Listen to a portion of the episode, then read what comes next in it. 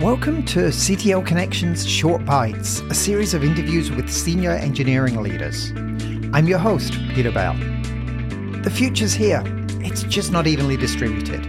At CTO Connection, we try to solve that by identifying, curating, and distributing the latest tools and techniques for more effectively building and managing an engineering team. Join our community at ctoconnection.com. I'd like to take a moment to thank our partners.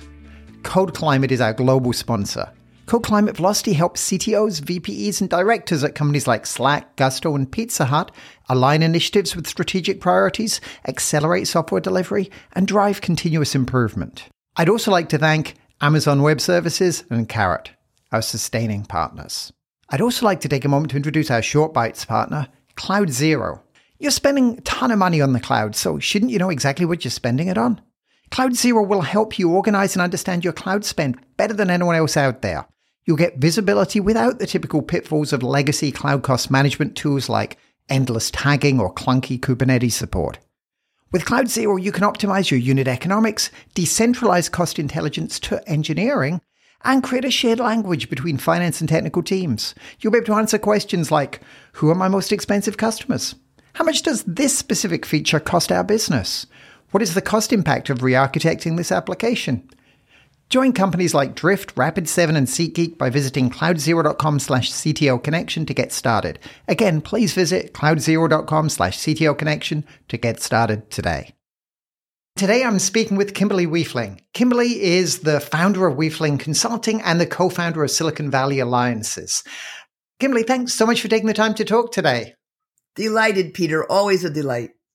Likewise. So I, I love the, the title of this, this topic, which is Overcoming the Pandemic of Disengaged Employees and Dysfunctional Workplaces. Uh, what first made you interested in this topic?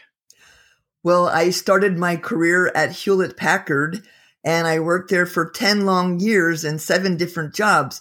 And as you might remember last century, Hewlett Packard had a reputation for being one of the best places in the world to work. I was miserable. I hated it. I actually quit twice. I quit once after seven years. They hired me back six months later and I quit again after another two years. So I was fascinated that company culture that was supposedly the best was truly a miserable place. I would get physically ill on Sunday evenings knowing I had to go to work the next day. So, for you personally, what was it that made you disengaged or, or unhappy working in that environment? Well, for one of the things was that my style is very intense, very emotional, very passionate. And back in that day, 80% or more of Hewlett Packard employees were Myers Briggs type ISTJ, which is a typical engineering type. I love my ISTJ friends. They're very important to our world. I am an ENFP with low flexibility. And Peter, there's a lot of talk about diversity and inclusion these days. The one diversity that is not protected by law is style diversity. So they thought I wasn't just different, I was wrong. So I, would love to think that I know it's a little bit of a, side, uh, but I was talking. Uh, I was given a presentation to the Denver CTO Club the other day about uh, remote and hybrid work, and one of the things that came up was this idea of using, for example, Myers Briggs to to bring a diversity of, of, styles and approaches and to balance a team. What what are your thoughts about that? And have, have you ever engaged with a company that, that's actually done that? Well, these days, rather than Myers Briggs, I use Enneagram. And yes, I have done Enneagram analysis of teams in certain companies. And what we have found is a lack of style diversity based on the nine strategies of the Enneagram. For example, I was working with a Silicon Valley financial analysis firm and they do all kinds of investments and things like that. And they had so many people with the one perfectionist strategy and the six risk averse strategy. And then they had nobody with the other strategies for innovation, creativity. Same thing with a really huge global car company I worked with. They claimed to want to be really innovative and create breakthrough car designs, but they hired all these people who love this risk averse strategy. And it's really hard to be innovative and creative when you're not allowed to take risks or make mistakes because you're a perfectionist or you're always looking for what's going wrong.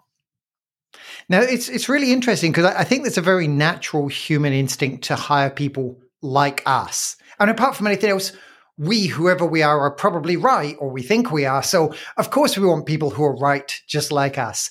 Uh, what do you think is the right level of, like, specifically, you know, Enneagram, Myers Briggs, like psychological diversity? And, and th- w- none of this is to denigrate or, or, not to focus on all the other kinds of diversity. Uh, those are super important. That's sure. just another podcast. We've got plenty of those. Um, but in terms of that, is it appropriate to actually sometimes intentionally say, actually, I want everyone to be risk adverse because we are, you know, we're going to lose a billion dollars if somebody makes a mistake? Or like, how, what is the right composition of a given team depending upon the constraints and the goals of the business? You know, I think it does depend on where you are on the product life cycle.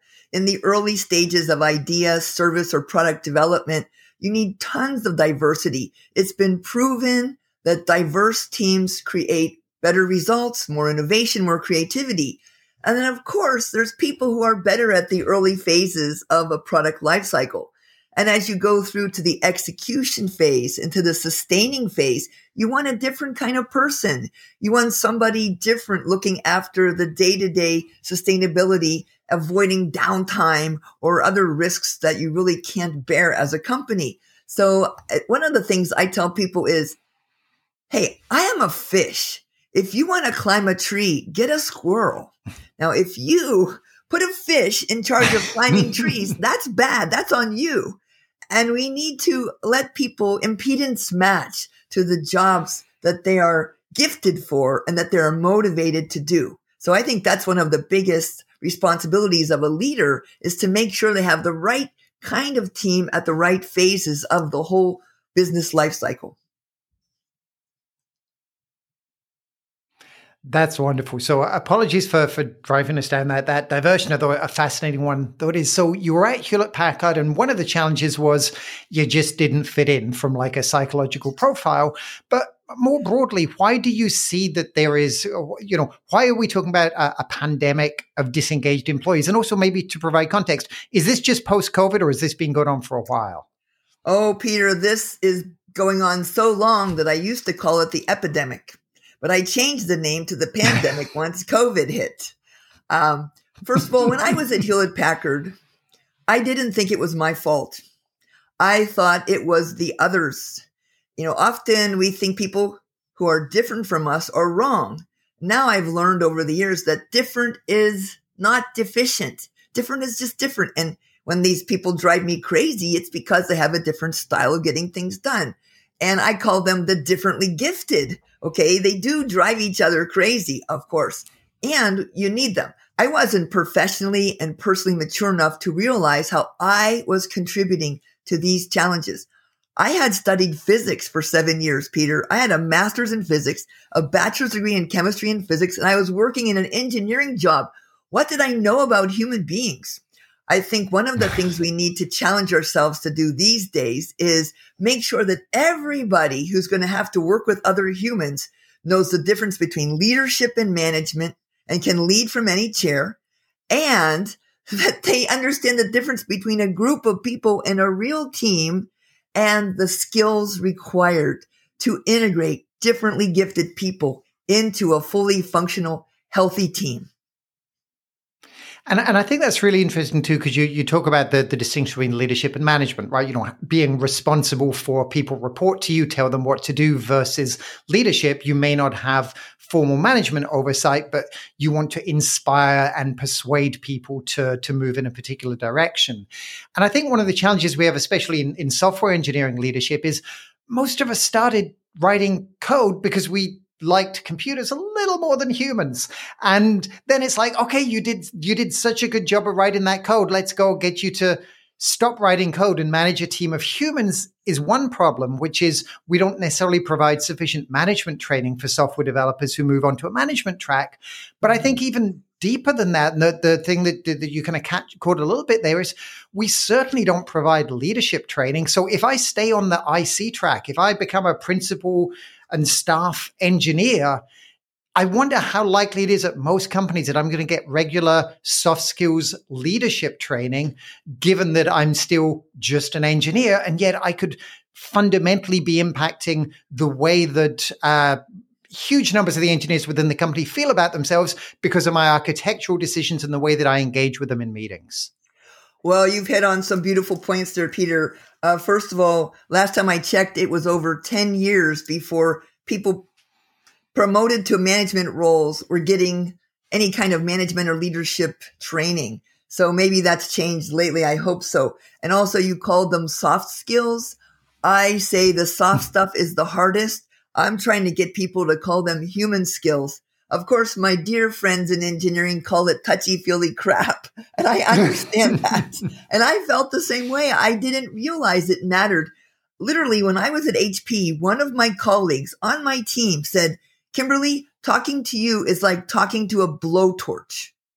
if I had known that that was truly my impact on people and I had understood that it was impacting the results negatively, maybe I would have done something to change it. But I thought all that matters was the results, you know, lines of code, hardware out the door, production capacity. I really didn't understand that. And what I also have learned since then thanks to Stanford University Bob Sutton's book, The No Asshole Rule, one person is enough to taint the entire environment and tank productivity. So I honestly wish somebody had said to me, Kimberly, I know you care about getting things done, productivity and the technical aspects of this job. You can get even more done if you're not such a jerk. yeah, I, I, I, resemble that comment. a lot of my career, I was exactly the same. It's like, why you gonna just hustle, just get it done, like just push through. Yes. Turns out it's not the best way to to help people to bring their whole selves to work. That's right. When you have uh, the best, most engaged workplaces, still only have 70% of people coming in ready to give discretionary effort. Still 30% either not engaged or actively disengaged, you're losing so much productivity. And the average workplace in the United States, which is the best of all countries for employee engagement, is only 30%. So literally 70% of employees in the United States come to work in exchange for a paycheck. And only a few come to work willing to do what's required above and beyond the call of duty or their paycheck because they're truly engaged. And the number one cause, number one cause of low engagement globally is the manager, direct manager. So, so let's dig into that then. Yeah. So the manager, why, why is, why, why do managers cause disengagement? So uh, the direct manager has the most impact on your day to day happiness. And uh, when Gallup did their research over the last 30 years on employee engagement, they call it the Gallup 12 they found that employees have four basic needs. They have the basic, what's expected of me? And do I have materials and, and equipment to do my job? And what they found was only 40% of employees say yes to those two questions. 60% of people don't even know what's expected of them or have materials and equipment to do their job. Seriously, Peter. Now, whose job is it to make sure you know what your job is and have materials and equipment to do your job. It's the direct manager. If you get that right, then they need management support. They need someone who cares about them. They need someone who encourages them, gives them a little bit of recognition, not just saying good job every year on your performance appraisal. And again, like we talked about the squirrels and the fish, matches them up to do what they do best. Now, if you get that right, basic needs and management support, then they want to work with a team of coworkers that is committed to quality, that has a purpose beyond profit, a mission that matters. Their, their opinions count and they actually like the people they work with. In fact, having a best friend at work is correlated with higher engagement. Finally, if you get all the way up Maslow's hierarchy, they get opportunities to learn and grow and make some kind of tangible progress. If you're running a race, it's a hundred meter race and you're told you're at the 50 meter line. You're doing great. You're at the 90 meter line. You're at 95. There's the finish line. You will actually put out about 40% more discretionary effort. If you're running a race and say, just run, till I tell you to stop. Hard as you can, fast as you can. How fast are you going to run? You don't know which direction. You don't know where's the finish line. It's not motivating. But the very basic things are completely in the control of the direct manager. So, as as an executive, let's say you're a director level or higher, and hopefully you've you've internalized some of these concepts. A- any thoughts about how you start to operationalize this to make it a part of the way that your managers and and the managers under them better engage with your team? Well, 20 years ago, there was a book called Abolish Performance Appraisals Now. So, first thing you do is you get rid of the traditional performance appraisals. And many companies have done this. And I did it when I was a vice president of program management and organizational culture for a Silicon Valley startup. I got the executive team to abolish performance appraisals. In its place, we had a quarterly respectful dialogue between the manager and the people on their team to saying, Hey, here's our company goals and our measures of success. And here's what our team's supposed to do. What do you think? How might you contribute to this? Where does it make sense for you to contribute your skills, your talents, and any other ideas. And so that involves a lot of listening. Now, when we think about the stereotype of manager or leader, we think about someone who's leading. The best leaders listen twice as much as they talk. Two ears, one mouth, use them in that ratio. And listening generously, it's something that I learned 25 years ago. It's been the most valuable leadership skill is to listen, listen, listen to other people until it's physically painful and you want to dig your heart out with a rusty spoon because they have plenty of ideas of how to improve your team, your business, your organization. But they're not going to tell you unless you ask and wait and listen generously and appreciate them. How do I know this? When I go in and do my consulting, executives will say, "Hey, uh-huh. come come in and fix our people." I'm like, "Oh yeah, okay, fine." But when I find out that you are somehow contributing to these problems, how do you want me to tell you? Oh yeah, just tell us, Kimberly. Then I'll go and I'll interview 10, 20, 30, 50 people one by one. What's working? Hey, here's the goals your executive wants to achieve. Any ideas? What's working? We should do more. What's not working? We should change it. What's missing? We should add it. Any other ideas if you had a magic wand, unlimited resources, if anything were possible, what would you instantly change or do? I get hundreds of ideas. And then turns out these people have not told their executives that because they didn't ask them.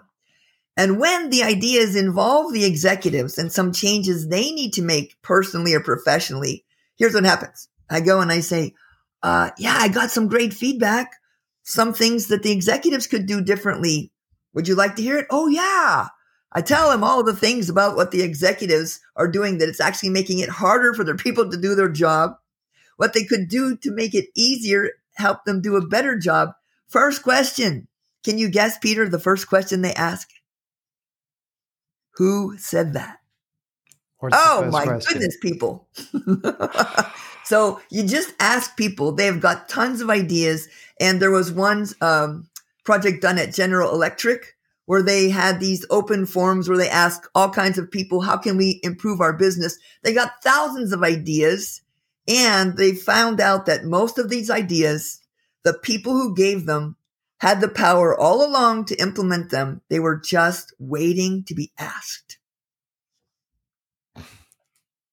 And I mean, I was reading the uh, foreword to the fifth discipline again recently, and it, it was interesting because it was it was talking about this exact same topic, which is arguably we we have a schooling problem, not not even a workplace problem, which is from a kid you're taught that there is a right answer. The teacher has it. If you can show that you're better at getting to it than your classmates, then you get the best grade. And these are arguably antithetical, especially if you're working in a role where you're creating the future, where you're creating innovation in terms of the ways you should work. Oh, absolutely. In fact, NASA did a some research where they gave people a creativity quiz when they were five years old, when they were 10, when they were 15, and then when they were adults. Between the age of five and 10, creativity went down from 98% to 30%. And what happens to kids between the age of five and 10? you know, they go to school. Absolutely. I, I, love that. So what would be like if, if you were an engineering leader and, and you you had I think it's hard sometimes, right? Because especially if you're in maybe a venture back startup, you don't have time for this. You've got to hit the quarterly feature reports and you've got to make sure that the board's happy. And then there's a trade show coming up where you need to launch the new features. How do you start to incorporate this into the operational cadence of an engineering org? So I'll tell you from my real experience. I was working at one of my three Silicon Valley startups that I worked at. And, uh, of course, they all three failed, Peter. That's just playing the Silicon Valley lottery. It's exciting. But the one place where I was working, my VP of hardware engineering said to me one day, Hey, Kimberly, why don't every Friday we go over to that place across the street with all the whole people on the team and have a beer? Now, if you don't drink alcohol, that's fine. Have a cup of tea, have a glass of water. But we started going out every Friday afternoon just for an hour or so to engage and connect as human beings. Have some fun together, blow off some steam, joke around, sitting around the table, chatting. That did more for our team than any of my project meetings. I tell you why it's so important. The number one cause of failure in global teams is people failing to build trusting relationships. And how do you build trust? You gotta know each other. You have to get to know each other as human beings. Build relationships, build trust, create psychological safety so people can actually tell you what's going on and give you their ideas and not fear being criticized.